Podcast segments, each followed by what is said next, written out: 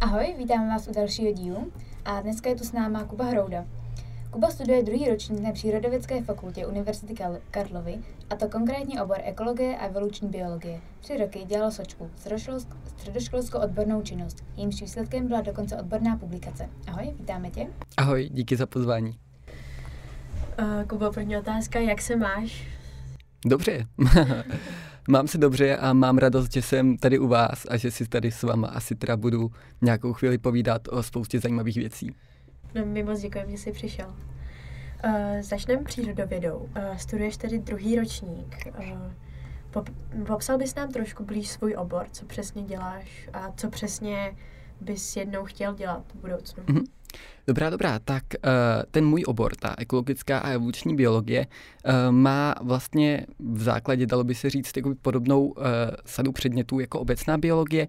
Rozdíl je ale v tom, že my jsme jakoby víc zaměření na, my tomu říkáme zelená biologie, to znamená kytky, zvířátka, je tam trošku méně té molekulární, trošku méně genetiky, trošku uh, dalo by se říct, jako práce v laboratořích, i když samozřejmě jako nějaká takováhle práce uh, musí být u těch mých oborů, ale vlastně primárně to, co nás zajímá a na co se ten náš obor specializuje a kam vlastně i já, stejně jako ostatní, kteří to studujeme, bychom chtěli směřovat, jsou spíš jako obory, které se uh, zabývají přímo uh, těmi vlastně venkovními organismy, když to řeknu tak to hloupě trošku. Mm, a kam bys to chtěl jako vyložený směr na nějaký jako vědeckou učení? To je hrozně dobrá otázka. Eh, já nejradši, kdyby se všechno jako dobře povedlo, tak bych chtěl samozřejmě jako na fakultě zůstat i na doktorát a potom se nějak uchytit v té vědě. Problém je v tom, že to je za hrozně dlouhou dobu a udržet se v té vědě není vůbec jednoduché. Jo. Prostě i potom, co bych si ten doktorát třeba udělal, může být hrozně složité najít nějakou vědeckou pozici, najít si nějakou pozici na té fakultě. A vlastně se to jako vůbec podařit, podařit nemusí. Eh, naštěstí je ale jako dost různých jako dalších pozic, eh, které se s takhle vystudovanou biologií dají dělat. Člověk může pracovat eh, různě v muzeích, může pracovat v soukromém výzkumu, například i třeba pro práci na různých EA posudcích a podobných věcech se tady ten obor dá velmi dobře využít, takže i když by to vlastně jako nebylo to, co já bych primárně chtěl dělat, to by byla ta vlastně přímá věda, tak to uplatnění tam určitě pak je a člověk se nemusí bát, že by pak neměl neměl co dělat. Když se teda dostaneme té konkrétní škole, tak jaký byl první ročník? Byl těžký, lehký, bylo to, taková, bylo to takové to první síto? Nebo na přírodě to funguje trošku jinak? Naštěstí u nás to vlastně není tak, že by tam byla nějaká jako velká zkouška, kterou musí všichni projít a na které by se vlastně celý ten ročník profiltroval a polovina lidí by pak musela odejít. Eh, my máme vlastně to, jak si člověk volí předměty, takové jako relativně volné, eh, takže eh, máme třeba celkem flexibilní to, jaký předmět si kdo dá v jakém ročníku.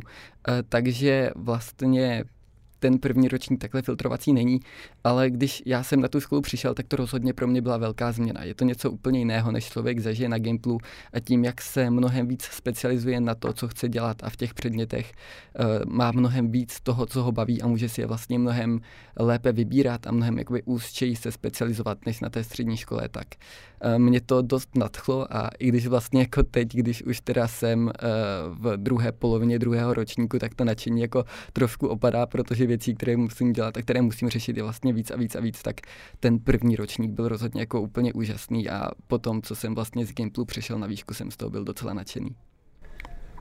Když říkáš, že si můžeš vybírat předměty, tak eh, jaký je ten poměr vlastně mezi těma volitelnýma a povinnýma? My máme v podstatě absolutní, povi, eh, absolutní většinu předmětů eh, povinně volitelnou vlastně jediné úplně jako nutně povinné předměty, které u nás jsou, eh, jsou nějaké semináře k psaní bakalářky a jinak zbylé předměty eh, si můžeme vybrat vlastně přesně tak, jak chceme. Eh, víceméně, protože máme je jako rozdělené do různých modulů, podle toho vlastně na co se ty předměty vlastně zaměřují a v tady těch konkrétních modulech musíme mít nějaké počty kreditů z těch předmětů, které si v rámci toho modulu navolíme. A u některých modulů to teda jako vychází tak, že tam těch předmětů, které jsou v rámci těchto modulů, musíme mít třeba jako většinu, takže jakoby i když to jako může působit volně, tak to jako ve finále jako zase tak volné zase není, ale uh, dalo by se říct, že kdyby člověk nějaký předmět jako fakt hodně nechtěl mít, jo, třeba by se jako bál uh, botaniky, cévnatých kytek a fakt prostě jako by si tady ten jeden předmět nechtěl zapsat, tak se ty kredity dají nahnat v nějakých jiných předmětech v rámci toho stejného modulu. A co třeba pro tebe byl největší šok v přechodu na, z, z Gimpu na výšku? asi to byl ten úplně jiný režim a to, že vlastně úplně všecko uh, jsem si mohl tak nějak nastavit sám. Že vlastně najednou jsem neměl jako nějaký pevně daný rozvrh, měl jsem to úplně volné a fakt to vlastně mnohem víc záleželo na mě, co já pro tu školu budu, budu dělat a mnohem víc vlastně jsem to mohl uspůsobit tomu, co jsem od té školy očekával.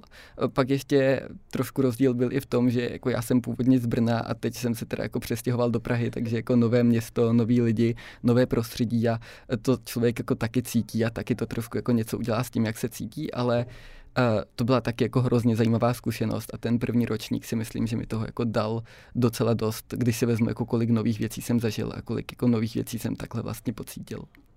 No a jak se ti líbí v Praze jako Brňákovi? je to tu moc pěkné, ale je to jiné, je to prostě jako větší město, ale naštěstí Praha jako funguje moc dobře. Když si vezmu třeba, jako, jak se tady dá jezdit po městě s metrem, tak to je super. To v Brně nemáme. Uh, jaký, jaký jsou spolužáci? A po případě potom i učitelé?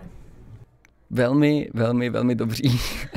a to platí jak pro spolužáky, tak pro učitele, protože uh, absolutní většina lidí, kteří jdou k nám na fakultu, tam jdou kvůli tomu, že je to baví a ne kvůli tomu, že by tam prostě jít museli, že by je do toho někdo natlačil, nebo že by pak prostě jako očekávali, že jako si odtrpí těch pár let a pak budou vydělávat nějaký obrovský peníze po zbytek života. Když je člověk na biologii, tak tam většinou fakt jde kvůli tomu, že to chce dělat a od toho se tak nějak jako podle mě odvíjí to, že většina lidí tam je docela spokojená, jak uh, mezi studenty, tak i mezi vyučujícími a kvůli tomu se jako většina lidí chová úplně v pohodě, i s vyučujícími se dá klidně vlastně někdy mimo vyučování úplně v pohodě pokecat a všichni jsou fakt takový kamarádští a v klidu, takže to prostředí je tam fakt dobré a jsem fakt rád za to, že to tam vypadá tak, jak to tam vypadá takhle.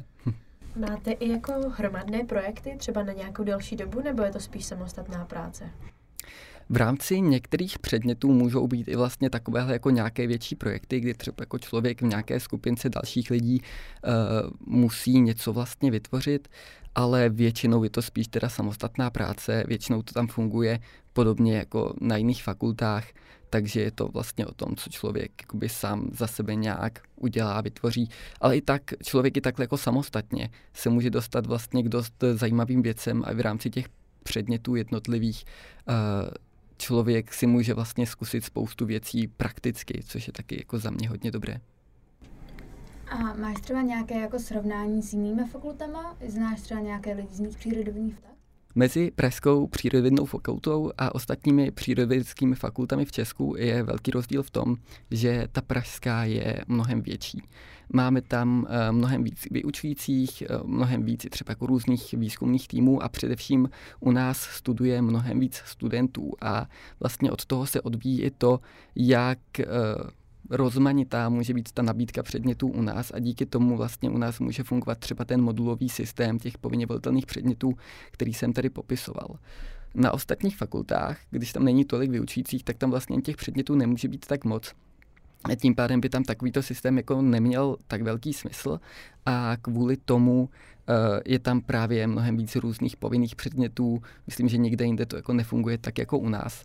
Ale rozdíl i třeba jako v tom, kolik těch studentů tam studuje, že tam vlastně se lidi třeba jako mnohem více znají v ročníku v nějaké, dalo by se říct, třídě, protože když tam ten obor studuje dohromady třeba 20-30 lidí, eh, tak je to takové jako pospletější než u nás, kde vlastně na té naší ekologické a evoluční biologii je lidí asi 40, ale máme to jako hodně promíchané s obecnou biologií, kde eh, jsou snad dvě stovky lidí a pak ještě s molekulární biologií, kde bude taky třeba 50 lidí, takže u nás v ročníku je prostě 300 lidí a to je prostě velký rozdíl oproti tomu, když třeba v Olomouci, v Budějovicích, v Brně je těch lidí 20, 30 nebo 40.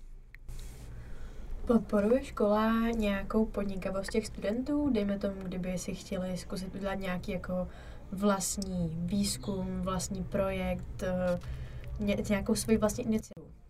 Samozřejmě, ono vlastně se v rámci uh, ani ne tak bakalářky, ale především pak diplomky počítá s tím, uh, že ti studenti prostě budou dělat vlastní výzkum a dostanou se do té vědy, vyzkouší si přímo jako ty uh, vědecké metody, hlavně si pozbírají nějaká vlastní data, která pak vyhodnotí. A vlastně u nás hlavním cílem té diplomky je, aby si člověk zkusil tu vědu a hlavně si v té vědě jako našel přímo to, co chce dělat, co by mu pak vlastně mělo pomoct pak jako v budoucnosti a čeho by se pak dál držel. Takže u nás vlastně eh, tady ty závěrečné práce, bakalářka a diplomka eh, směřují hlavně k tomu, aby si člověk fakt jako vyzkoušel tu vědu tak, jak se dělá. Krom toho máme třeba spoustu různých terénních cvičení, eh, které vypadají tak, že prostě na týden se jede někam, třeba loni jsme měli zoologické terénní cvičení na Jižní Moravě, eh, teď budeme mít letos ekologické terénní cvičení a tam si člověk zase jako v terénu tak jako zkouší různé, nemusí to být jako nutně nějaké jako výzkumné metody, to je spíš na tom ekologickém terénním cvičení, ale vlastně v terénu už jenom jako tím, že třeba jako pozoruje různé druhy, se tak jako zlepšuje v tom, co by třeba pak chtěl dělat. Tvůj obor se jmenuje uh, vyloženě ekologická a evoluční biologie. Je tam velký důraz na tu nějakou jako ekologii, na nějakou, dejme tomu, udržitelnost? Ano i ne, dalo by se říct, protože uh, ekologie vlastně původně znamená vědu, která zkoumá vztahy mezi živočichy. Bohužel se docela jako často děje to, že lidé si pletou uh, ekologii a nějaký environmentalismus, dalo by se říct, ale vlastně ta ekologie v tom původním smyslu slova je skutečně vlastně jako věda a ne to, když pak vlastně budeme třeba, co já vím, měnit energetiku, energetiku tak, abychom produkovali méně uh, oxidu uhličitého. To je něco, co můžeme dělat na základě nějakých uh, ekologických, ale hlavně teda klimatologických poznatků, ale co vlastně samo o sobě už ta ekologie vážně nebude. Ale vlastně na to, abychom mohli dělat takovéhle jako věci a na to, abychom vlastně se i nějakým tím jako environmentalismem mohli zabývat, potřebujeme nějaké ty vstupní data a nějaké ty vlastně vstupní teze, se kterými by měla přijít právě ta ekologie jako taková, jako ta věda. Takže pokud člověk vlastně chce získávat ta data, na základě kterých pak můžeme sledovat, jak se ten náš svět změní a e, jak třeba probíhají e, ty změny klimatu ve smyslu, jak se jako mění u nás pak třeba jako rozšíření různých druhů, které jako závisí na tom, jak se třeba otepluje planeta, tak to je něco, co vlastně se u nás určitě dělat dá. Dala by se najít na té škole nějaká negativa? nějaká určitě budou. Uh, ale to je asi všude. Samozřejmě jako každému se někdy stane, že mu jako občas nějaký vyučující úplně jako nesedne. Uh, já jsem byl taky jako zklamaný z některých předmětů, na které jsem se těšil a pak jsem zjistil, že fakt jako nebyly tak dobré, jak jsem čekal, že budou dobré, ale obecně bych řekl, že ty pozitivní věci rozhodně ty negativa převáží.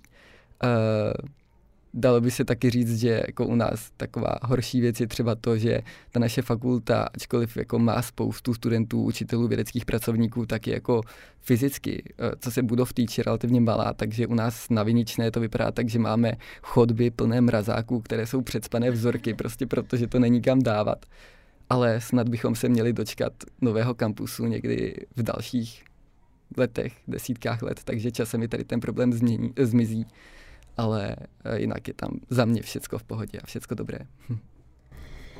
Jak vypadá takový rozvrh studenta přírodovědy v Praze? tak jak si ho sestaví. Ale většinou uh, to vychází na nějakých zhruba 30 hodin přednášek uh, plus různých cvičení. A ještě se ten rozvrh může jako různě lišit třeba v zimním a v, ještě se ten rozvrh může třeba různě lišit v zimním a v letním semestru, protože na konci letního semestru bývá docela dost terénních cvičení, na kterých člověk jako zase získá nějaké kredity, které tím pádem jako nemusí získávat v těch předmětech, které se průběžně dělají během celého roku. Takže vlastně já jsem třeba v tady tom zimním semestru měl docela hodně předmětů, chtěl jsem si nahnat hodně kreditů, ale v tady tom letním semestru i díky tomu, že na konci mám asi tři nebo čtyři terénní cvičení, mám tam meziobrovou exkurzi, kdy pojedeme se podívat na spoustu pěkných druhů do Skandinávie. Vlastně teď během toho samotného uh, semestru tolik předmětů mít nemusím. A kdybys to mohla ještě vzít třeba na konkrétní nějaký den, kdy chodíš do školy, kdy máš hodiny? Je to, jsou to hodně nabité dny nebo ne? Naštěstí tak ne, protože se tam jako u většiny z těch předmětů počítá s tím, že člověk jako bude mít nějakou jako domácí přípravu na to. Většinou to vypadá tak, že tam je jedna, dvou nebo tří hodinová přednáška za týden u každého předmětu, eh, plus teda u některých předmětů bývají třeba dvě hodiny praktik. Eh, takže vlastně většinou během dne člověk má třeba 4-5 hodin přednášek, občas 6-7, ale jako není to nic, co by se jako nedalo přečít. Obecně můžu říct, že mám jako rozhodně mnohem méně eh, času ve škole, než jsem měl na Gimplu, kde jsem zvláště v těch posledních ročnících tam musel být prostě od rána a skoro do večera. A oproti tomu to je rozhodně příjemná změna. Plus teda ještě některé předměty se vyučují jako turnusová cvičení, to znamená, že třeba vlastně během jednoho týdne máme intenzivně každý den několik hodin cvičení k nějakému tomu danému předmětu. Třeba tento týden já zrovna mám cvičení z genetiky, takže dojdu na devátou do školy a do čtyř vlastně třeba počítáme různé genetické příklady, sledujeme to, jako jak eh, se mění různé znaky eh, v rámci různých generací a pracujeme na tom fakt jako intenzivně celý den. Ale je to jenom jako jeden týden během toho semestru. A když se ještě koukneme na přijímačky, jaký byly? To já z mojí osobní zkušenosti úplně říct nemůžu, protože uh, já jsem naštěstí vlastně ještě na Gimplu dělal sočku, která se mi nakonec docela dobře povedla a díky ní jsem se pak i na fakultu dostal bez přijímaček. Co jsem se o tom ale bavil se spolužáky, tak uh, obecně vlastně ty přijímačky vychází z takové jako středoškolské biologie s tím, že to je zaměřené hlavně zase jako na tu zelenou přírodu, na evoluci živočichů, třeba na to, jako jak se mění třeba různé znaky u rostlin.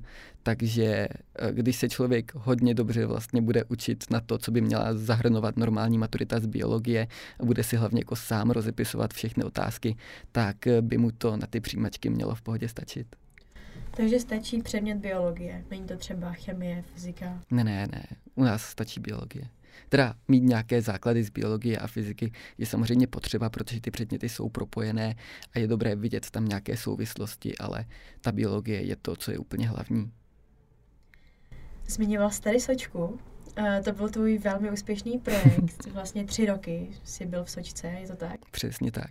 Uh, nějaké téma byl tvůj projekt? Já jsem zjišťoval, Eh, jaký je vliv elektrického vedení, které prochází lesem, respektive vlastně průseků vysekaného dřeva kolem toho vedení v tom lese na ptačí populace.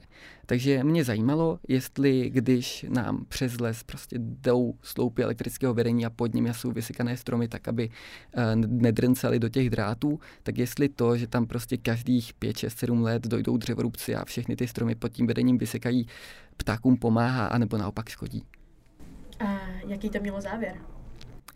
Dobrý, protože se nám vlastně povedlo ukázat, že eh, je tam pozitivní vliv pro ty ptáky a vlastně díky tomu, že se tam to prostředí vlastně takto pravidelně vysekává a nějakým způsobem se odlišuje od toho okolního lesa, Eh, se tam vlastně vytváří takové jako rozhraní dvou různých typů prostředí a ti ptáci na tady tom území vlastně můžou benefitovat jak z toho lesního prostředí kolem, tak eh, z těch nižších třeba keřů, nižších stromů, ostružiníků, které rostou pod tím elektrickým vedením.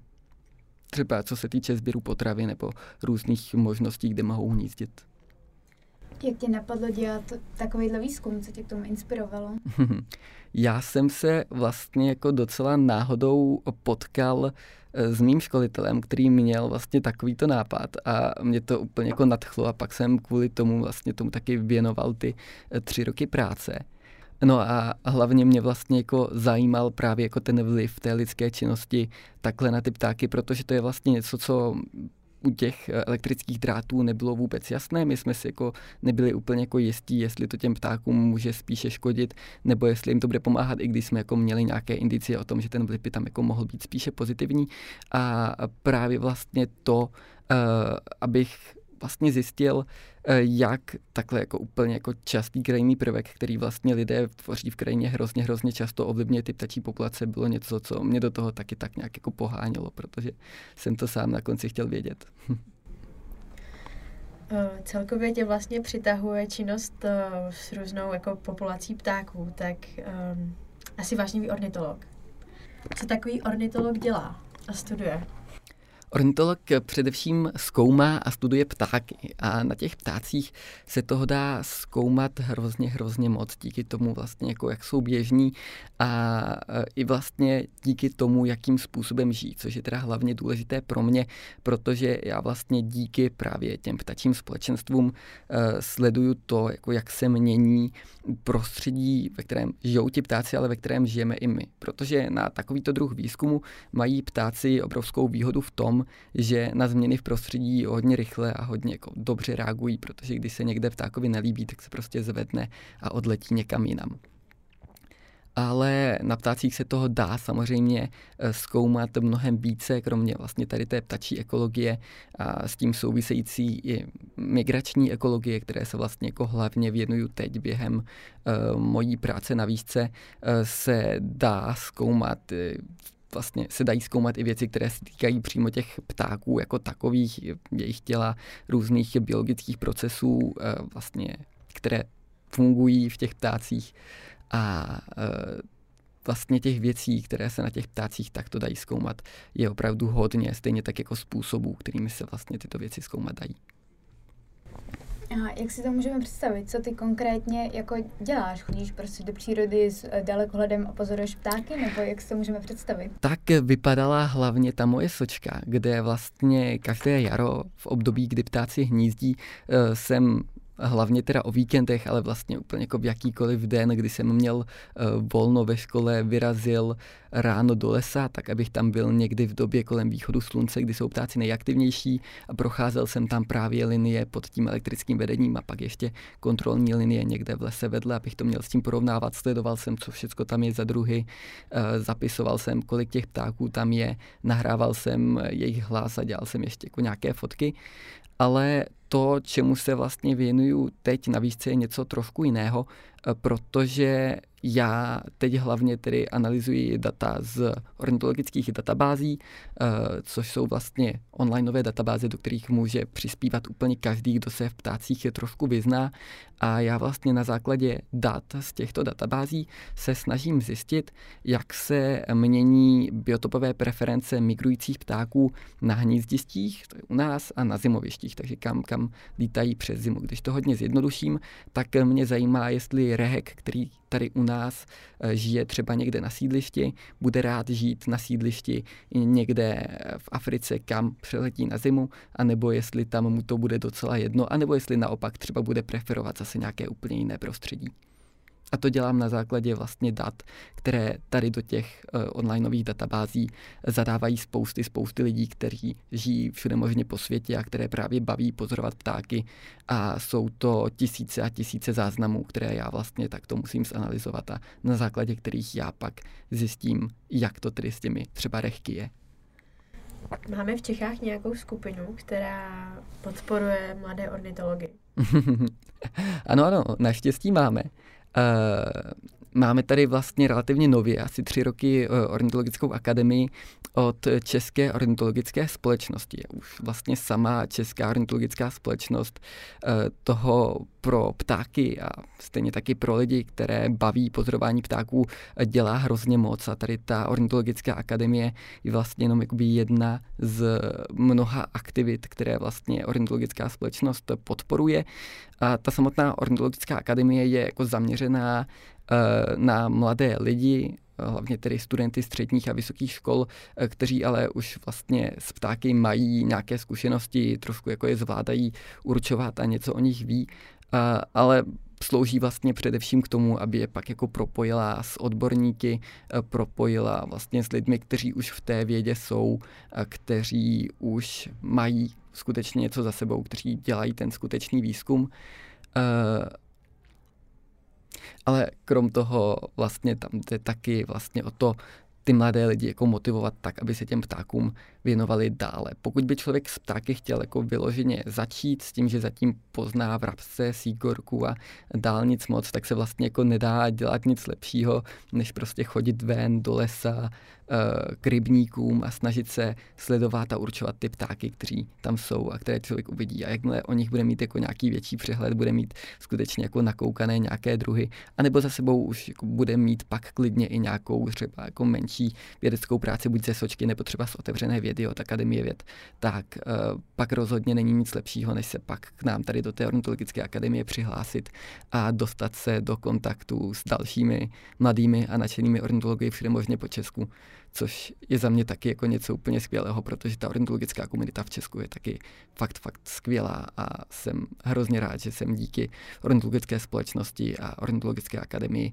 mohl pod, poznat spoustu uh, nadšených a fakt jako super mladých lidí, které baví to samé, co mě. Uh, tak to by pro dnešek asi byla um, takhle všechno. Ještě závěrečná otázka. Máš nějaké moto? Ty jo, tak nad tím jsem asi nikdy, nikdy nepřemýšlel. Měli jsme tu všechny názor, někdo to jako uh, měl hned, někdo se na tím trošku zamyslel, někdo jako moto nemá vůbec, takže... Ty jo. Dokonce jsme tu měli i případy, který mota vyloženě opovrhují. tak takový extrém já asi úplně nejsem, ale napadá mě, že v jednom dílu Simpsonových byl takový pes, který křičel Always recycle kids to the extreme, takže možná něco takového by se dalo říct. Uh-huh. No tak jo, tak moc děkujem, že jsi přišel a budeme se těšit, až přijdeš příště. to já taky, já moc děkuji za pozvání. Díky T-Mobile Magenta Centru, kde podcast vytváříme, můžete nahlédnout se oponu Kudy Campus Workshopu nejen ze strany inspirátorů, ale také z řad aktivních studentů.